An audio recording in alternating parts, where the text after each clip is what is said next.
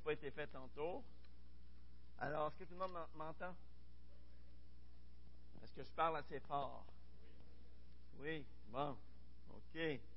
Alors, il n'y aura pas de PEP ce matin. Alors, les enfants restent ici dans la salle. Alors, si euh, vous avez de la difficulté à les occuper, eh bien, euh, je vous prierai de vous trouver une feuille de papier, peut-être un crayon, les faire dessiner les beaux dessins du pasteur qui est en avant. ça va être parfait. OK? Euh, juste avant d'ouvrir la parole ce matin, j'aimerais vous présenter des invités de, de marque pour moi. Alors, euh, j'aimerais inviter Alain à se lever. Alain, c'est euh, mon cultivateur. Alors, qui a accepté le Seigneur avec son épouse Sylvie. Sylvie, tu peux te lever. Avec sa belle-sœur France. Avec sa belle-mère Fernande. Alors, ils ont tous accepté le Seigneur le même soir. Un certain soir du 23, 23 septembre 2013. Et par la suite, ils en ont parlé avec leurs amis. Je leur ai dit, vous ne pouvez pas garder cette bonne nouvelle-là pour vous. Alors, vous devez en parler à d'autres. Alors, ils ont parlé avec Marielle, qui est leur amie, et René. Levez-vous. Alors, ils sont ici ce matin.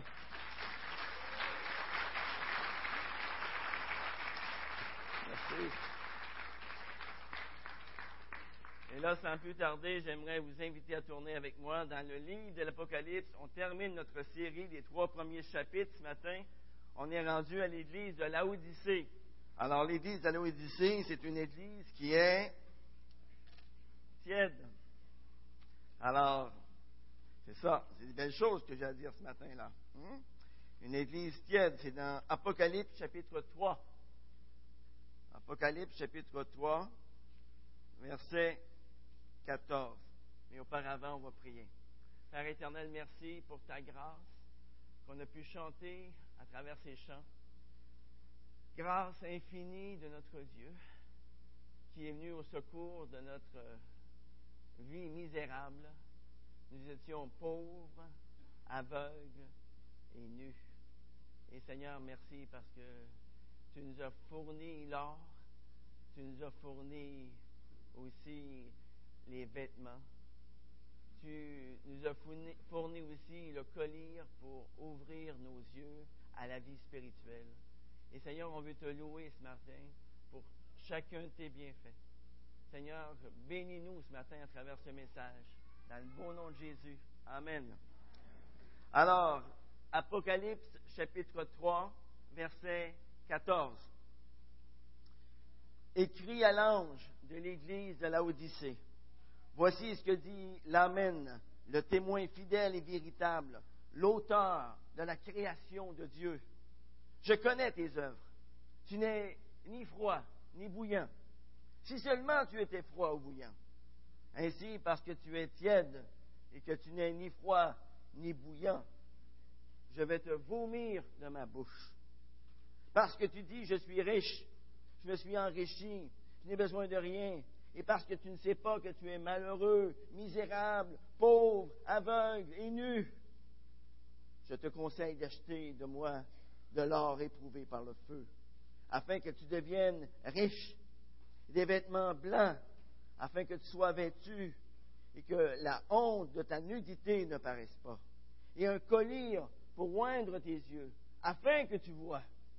Moi, je reprends et je corrige tous ceux que j'aime. Aie donc du zèle et repens-toi. Voici, je me tiens à la porte et je frappe. Si quelqu'un entend ma voix et ouvre la porte, j'entrerai chez lui. Je souperai avec lui et lui avec moi. Le vainqueur, je le ferai asseoir avec moi sur mon trône, comme moi j'ai vaincu et me suis assis avec mon Père sur son trône. Que celui qui a des oreilles écoute ce que l'Esprit aux églises. Il y a une cinquantaine d'années, on a demandé la question suivante à un célèbre prédicateur. Si un bâtiment devait se construire sur le coin de ta rue l'année prochaine et que tu aurais à choisir entre une taverne et une église libérale, qu'est-ce que tu choisirais? Il a alors répondu, à bien y penser, je pense que je choisirais une taverne. Et je vais te dire pourquoi. Ordinairement, ceux qui sortent sous la taverne savent qu'ils sont des pécheurs. Et s'ils ne le savent pas, eh bien, leur femme va se charger de leur dire. Alors que ceux qui sortent d'une église libérale le dimanche matin ne sont pas du tout conscients de l'état de leur âme. Ils sont pratiquement inatteignables pour Christ. Ce sont des propres justes, des bons petits pharisiens qui se croient déjà corrects. Le passage que je viens de vous lire nous présente le tableau d'une Église qui vivait dans une société d'abondance, probablement comme la nôtre. Et je crois que cette lettre est celle qui décrit sans doute le mieux l'état de l'Église ici, en Occident, en ce début du 21e siècle. Ce passage décrit de façon éclatante la religiosité superficielle qui est si largement répandue parmi nous aujourd'hui. Beaucoup d'églises semblent avoir pris un bain tiède de religiosité. Beaucoup d'églises ont perdu leur puissance, leur chaleur, leur lumière, leur vie. Elles sont devenues mortes, des coquilles vides, des édifices où les gens continuent à se rassembler pour des activités qui sont purement humaines, purement sociales. Nous verrons ce matin, à travers l'étude de l'Église de la Odyssée, les cinq actions que Jésus-Christ fait envers une, une Église tiède pour la ramener à lui. Jésus agit, les amis. Il pose des actions. La première action que Jésus fait, c'est qu'il pose d'abord un diagnostic envers cette Église. Au verset 15, il dit, Je connais tes œuvres. Tu n'es ni froid ni bouillant. Si seulement tu étais froid ou bouillant. Ainsi, parce que tu es tiède et que tu n'es ni froid ni bouillant, eh bien, je vais te vomir de ma bouche. Parce que tu dis, je suis riche, je me suis enrichi, je n'ai besoin de rien. Et parce que tu ne sais pas que tu es malheureux, misérable, pauvre, aveugle et nu. Ça, c'est le diagnostic du plus grand des médecins, les amis. C'est le diagnostic de l'auteur de toute la création. Avant d'aller plus loin ce matin, quelques mots au sujet de cette eau tiède que les habitants de la ville de Laodicée devaient boire à Hierapolis, qui était une autre ville pas tellement loin de, de Laodicée, eh bien, il y avait des sources thermales qui avaient un effet thérapeutique pour tous ceux qui s'y baignaient. Et à Colosse, une autre ville pas tellement loin de Laodicée, il y avait des sources d'eau froide qui étaient pures, qui étaient rafraîchissantes. Et le point faible de la ville de Laodicée, c'était l'absence d'eau potable. Alors, qu'est-ce qu'ils devaient faire? Il devait faire venir l'eau au moyen d'un aqueduc à partir des eaux thermales d'Hierapolis. Alors, les eaux thermales, c'était à peu près 35 degrés Celsius. C'est un petit peu chaud à boire. Hein? Dans un café, c'est pas très chaud, mais euh, quand on la boit, c'est pas très bon. Alors, dans l'aqueduc, l'eau refroidissait un petit peu et déposait une partie de son calcaire. Et finalement, l'eau arrivait tiède à la Odyssée. C'était une eau de très mauvaise qualité qui, bien souvent, faisait vomir ceux qui la buvaient. Jésus, ici, utilise l'image de ces trois villes pour faire une application spirituelle à l'Église de la Odyssée. Le contraste se trouve entre l'effet thérapeutique des eaux médicinales d'Hierapolis et l'effet rafraîchissant de l'eau froide qui était à Colosse. Tout comme l'eau qui arrivait dans la ville de la Odyssée, eh bien, cette Église ne produisait plus ni rafraîchissement pour ceux qui étaient spirituellement fatigués, ni guérison pour ceux qui étaient spirituellement malades. Cette Église n'avait aucun impact positif. Les versets 15 et 16 nous présentent les membres de cette assemblée comme étant tiède, spirituellement parlant. Savez-vous, c'est quoi un tiède? Un tiède. Un tiède, c'est celui qui a entendu l'Évangile Il a entendu la bonne nouvelle de Jésus.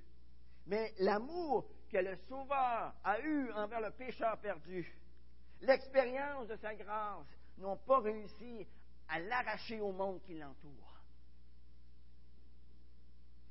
Le tiède, c'est celui qui trouve Christ utile.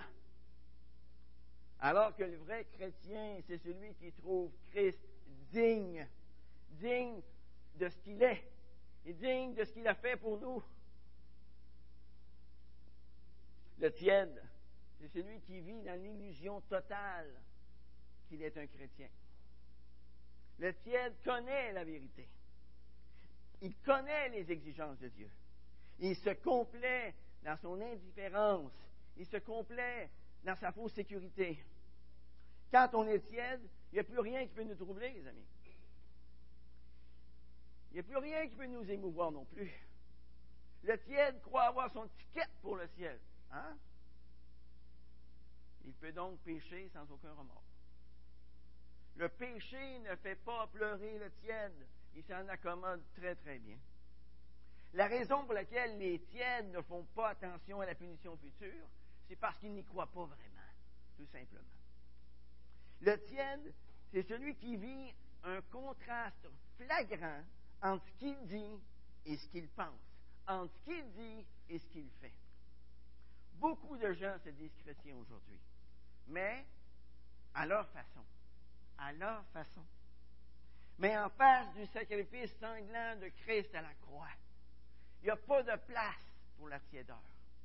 Celui qui comprend tout ce que Jésus-Christ a fait pour lui, tout ce qu'il a fait pour lui à la croix, il ne peut pas rester indifférent face à son péché.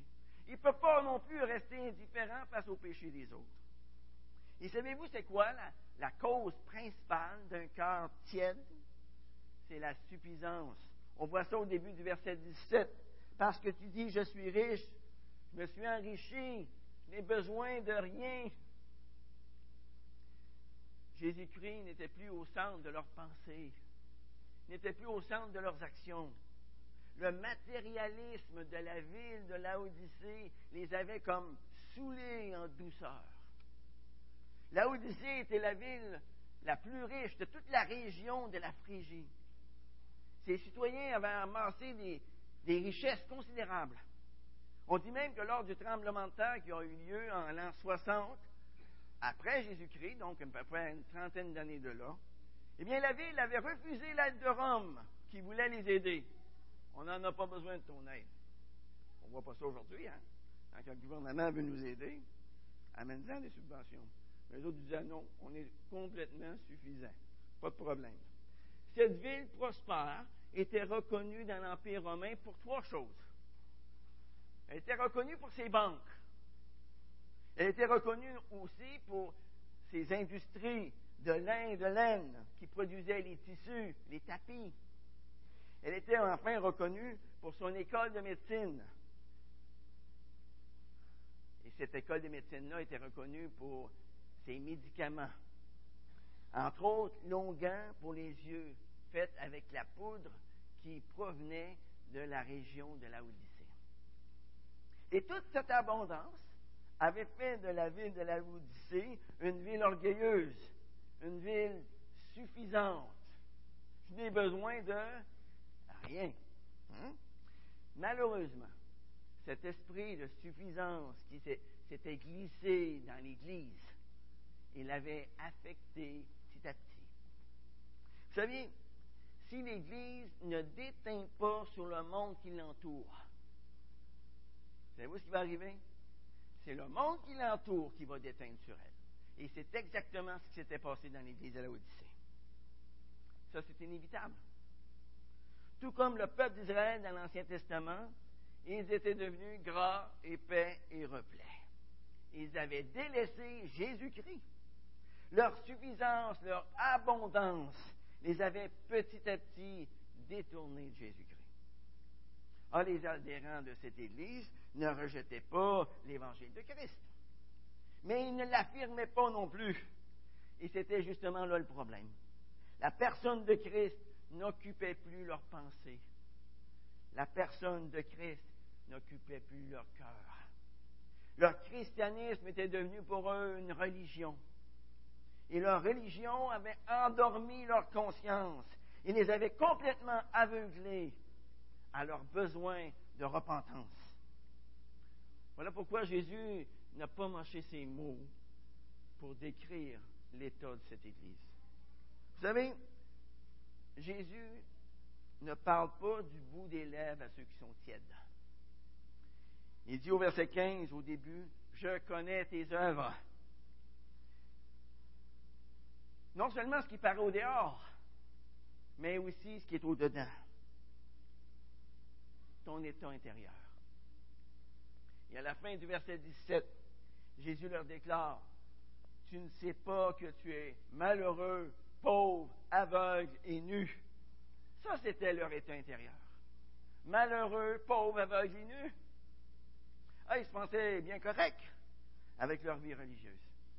Mais Christ les décrit comme des mendiants aveugles, nus. Remarquez une chose. Jésus les décrit comme des mendiants malgré leurs nombreuses banques. Jésus les décrit comme des aveugles malgré tous les onguents de leur école de médecine. Jésus les décrit comme étant nus malgré leur manufacture d'habits. Je n'ai besoin de rien, disait-il. Ah, il pourrait bien se passer des subventions de Rome, mais il ne peut pas se passer de la grâce de Dieu. Personne ici ne peut se passer de la grâce de Dieu.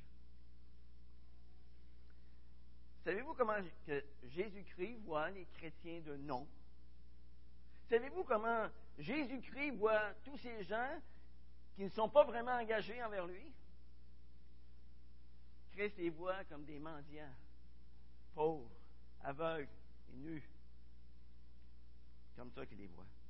Ce sont des mendiants parce qu'ils n'ont rien, absolument rien, pour acheter leur pardon. Ils n'ont absolument rien pour, acheter leur entrée dans le royaume de Dieu. Ils sont nus parce qu'ils n'ont pas de vêtements dignes pour se tenir devant Dieu. Ils n'ont pas revêtu cette robe blanche de justice que seulement Jésus-Christ peut donner. Ils sont aveugles parce qu'ils n'ont aucune idée de leur pauvreté spirituelle, ni du danger dans lequel ils se trouvent spirituellement parlant. Ça, c'est le diagnostic sévère que Jésus-Christ fait envers une Église tiède. Mais dans sa grâce, dans sa grâce, Jésus ne les laisse pas sans leur montrer le seul et unique remède pour les guérir de cet état déplorable. Et Jésus, à ce moment-là, va poser une deuxième action envers cette Église. Au début du verset 18, il va dire, Je te conseille. Il leur donne un conseil. Incroyable. Hein? Jésus donne un conseil. Lui qui est le, grand Dieu de tout l'univers. Lui que les cieux des cieux ne peuvent contenir. Lui qui est le créateur de toutes choses. Il pourrait nous donner des ordres. Mais il nous donne, il choisit de nous donner des conseils. Voyez? Jésus-Christ respecte la liberté qu'il nous a donnée. Mais cependant, en même temps, il nous avertit des conséquences sérieuses de notre propre suffisance. Parce que tu es tiède, je suis sur le point de te vomir de ma bouche. C'est ce qu'il nous dit au début du verset 16. Cette parole de Jésus-Christ ici en est une de dégoût. Jésus va complètement répudier ceux qui s'attachent à lui de façon superficielle. Et le jugement de Matthieu, chapitre 7, versets 21 à 23, est sur la tête des tiennes, les amis. Quiconque me dit Seigneur, Seigneur, n'entrera pas forcément dans le royaume des cieux, mais celui-là seul qui fait la volonté de mon Père qui est dans les cieux. Plusieurs me diront à ce jour-là N'avons-nous pas prophétisé en ton nom? N'avons-nous pas fait beaucoup de miracles en ton nom? N'avons-nous pas chassé des démons en ton nom? Et qu'est-ce que Jésus va leur dire? Je ne vous ai jamais connu. Pas je vous ai connu pour un bout de temps, puis après ça, je ne vous reconnais plus parce que vous êtes détourné. Non. Je vous ai jamais connu. retirez-vous de moi, vous qui commettez l'iniquité. Ce jugement, les amis, est sur la tête de tous les tièdes de toutes les dénominations. Je te conseille, dit le Seigneur, je te conseille. Mais quel est donc ce conseil? Je te conseille d'acheter de moi. Ça, c'était ce que les croyants de la Odyssée avaient besoin d'apprendre avant tout. Eux qui se considéraient autosuffisants, ils devaient humblement trouver leur entière suffisance en Christ et en lui seul. Eux qui disaient J'ai besoin de rien, ils devaient d'abord apprendre que leurs besoins étaient grands, que c'était seulement Christ qui pouvait y répondre. Et pour cela, Jésus-Christ devait humilier à l'intérieur de chacun d'eux ce pronom personnel vantard qui est le je.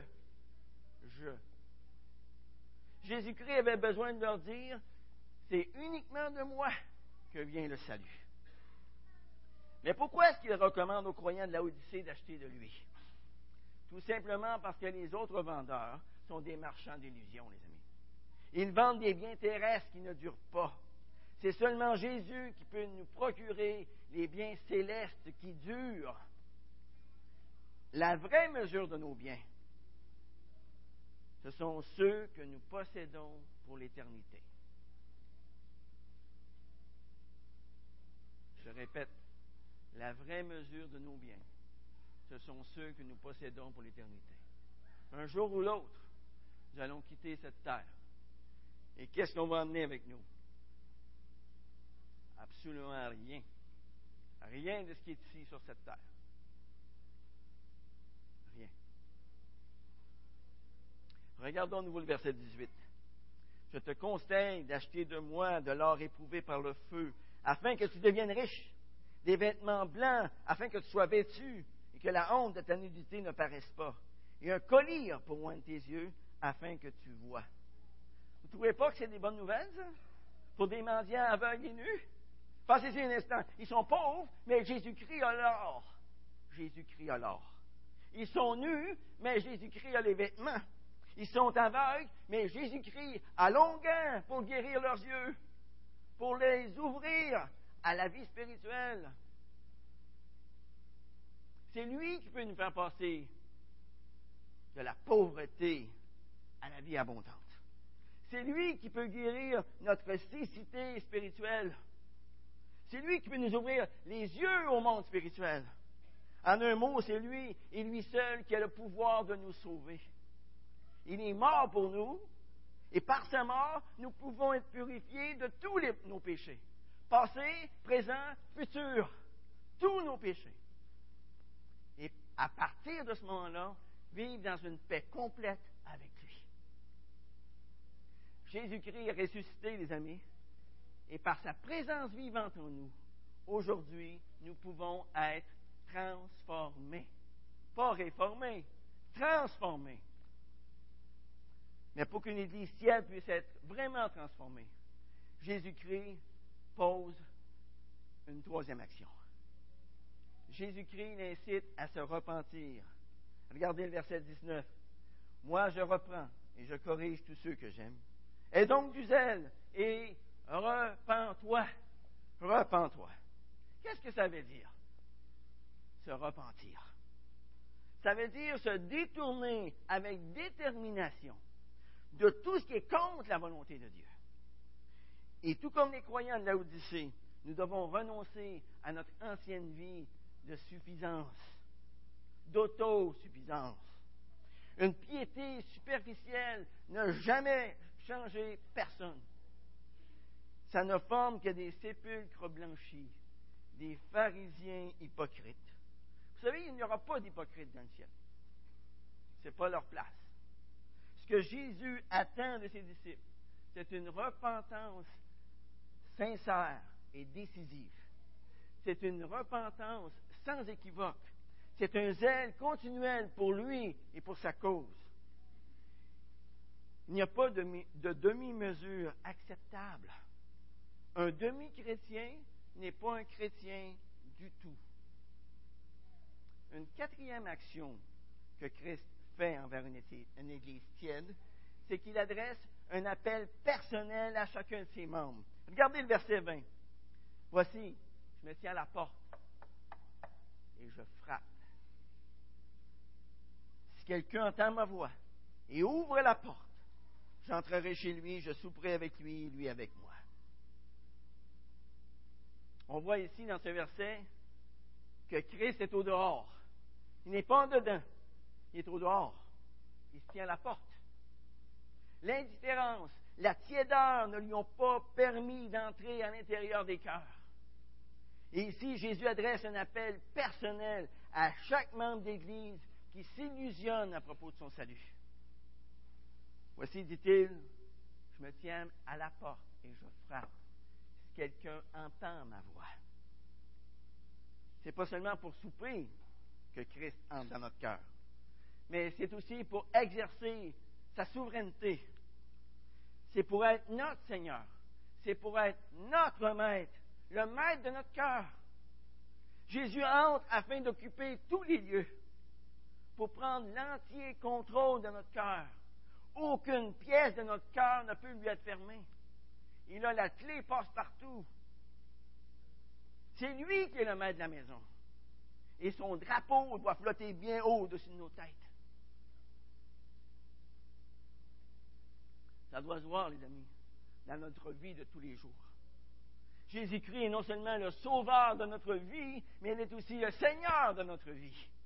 Et pour cela, par la puissance de l'Esprit qui agit en nous, nous devons nous détourner de tout ce que nous savons être mal.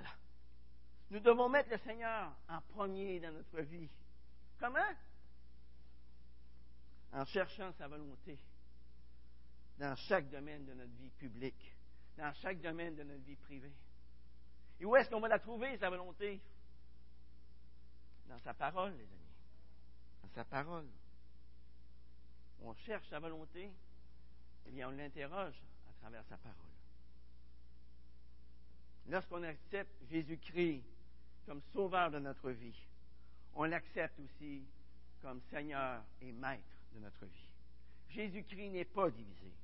Si le Seigneur n'est pas le Seigneur de notre vie, eh bien, il ne peut pas être le sauveur de notre vie non plus. Une cinquième action et dernière action que Christ fait envers une, église tienne, c'est qu'il promet une merveilleuse récompense au vainqueur. Écoutez ça au verset 21. Le vainqueur, je le ferai asseoir avec moi sur mon trône, comme moi j'ai vaincu et me suis assis avec mon Père sur son trône. Dans les six lettres précédentes, aux six églises précédentes, eh bien, la lettre de l'église de la Odyssée se termine elle aussi avec une promesse, comme avec les six autres. Elle se termine avec une promesse. Une promesse pour qui? Pour celui ou celle qui entend, qui écoute qui laisse entrer Jésus dans sa vie. Et ensuite qui fait ses délices de Jésus-Christ dans sa vie. J'ai relu le psaume 119 pendant mes vacances. Quel beau psaume, les amis. Le psalmiste prend plaisir en Dieu. C'est un psaume que je vous invite à lire cette semaine. Le psaume 119. Il y a 176 versets. Mais c'est un livre extraordinaire, un psaume extraordinaire. La promesse ici que Jésus donne à l'Église de la Odyssée au verset 21 dépasse en gloire toutes les autres promesses faites aux vainqueurs. De la même façon que Christ a vaincu le monde et le diable, qu'il a été élevé à la droite de Dieu, et eh bien de la même façon, le chrétien vainqueur va aussi être honoré. Tout comme Christ a partagé le trône du Père, les chrétiens vont partager le trône de Christ. Si nous permettons au Seigneur Jésus d'entrer dans la maison de notre cœur, il va nous permettre d'entrer dans la maison de son Dieu, de son Père.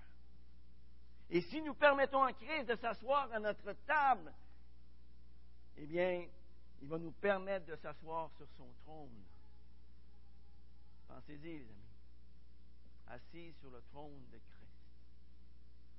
Toute personne qui a entendu le message de l'Évangile est placée face à deux choix. Le premier choix, c'est d'avoir un cœur partagé, un cœur satisfait de soi-même, tout comme les croyants de l'Odyssée. Si nous avons un cœur qui n'est pas vraiment intéressé par les choses de Dieu, ça prouve tout simplement que nous ne sommes pas des chrétiens du tout, du tout, du tout. OK? Et que nous serons finalement vomis de la bouche de Jésus-Christ. Le deuxième choix, c'est d'ouvrir à Jésus-Christ la porte de notre cœur, sans aucune réserve. C'est aussi par le fait même recevoir le privilège de souper avec lui sur cette terre et de régner avec lui dans le ciel. Ça, c'est une offre, les amis, qu'on ne peut pas refuser. C'est une offre qu'on ne peut pas refuser.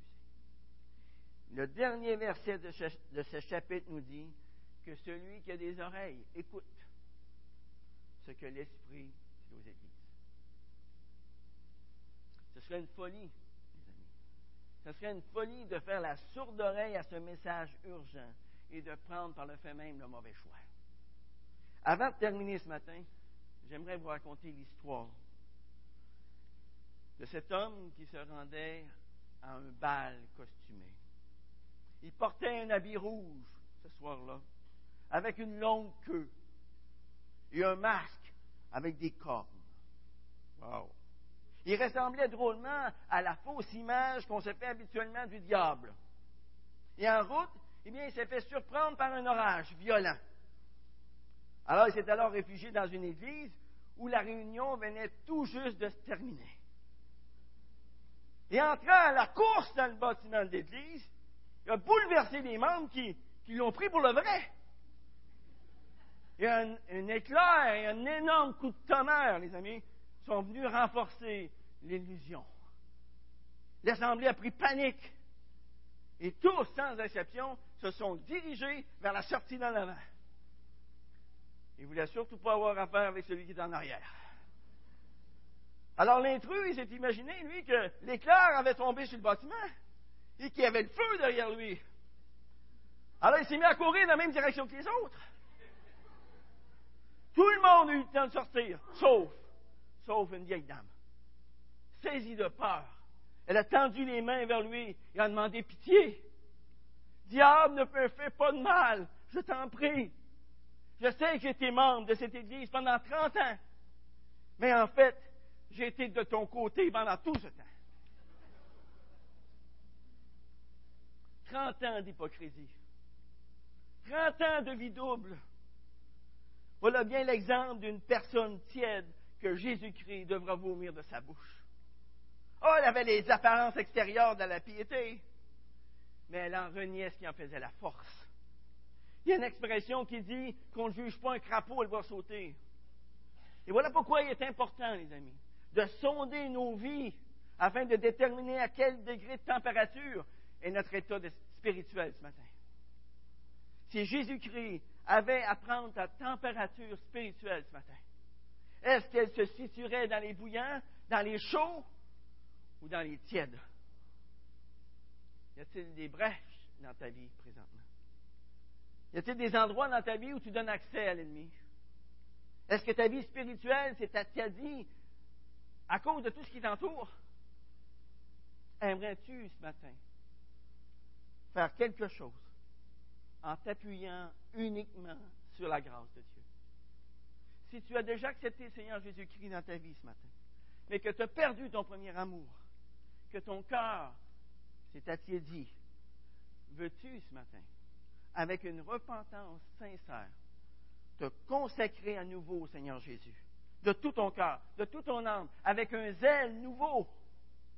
Veux-tu t'engager ce matin à prendre position pour Christ dans ce monde, tout en reconnaissant que par toi-même, tu n'es pas capable de le faire, mais en fixant tes yeux sur Jésus, en t'appuyant sur lui à chaque jour, tu peux le faire tu peux le faire. L'apôtre Pierre a pu marcher sur l'eau. Qu'est-ce qu'il a fait pour marcher sur l'eau? Il a fixé ses yeux sur Jésus. Et quand il a enlevé son regard sur Jésus et qu'il a commencé à regarder les vagues, les circonstances autour de lui, qu'est-ce qui est arrivé? Il a coulé à pic. Il a fallu que Jésus aille le chercher.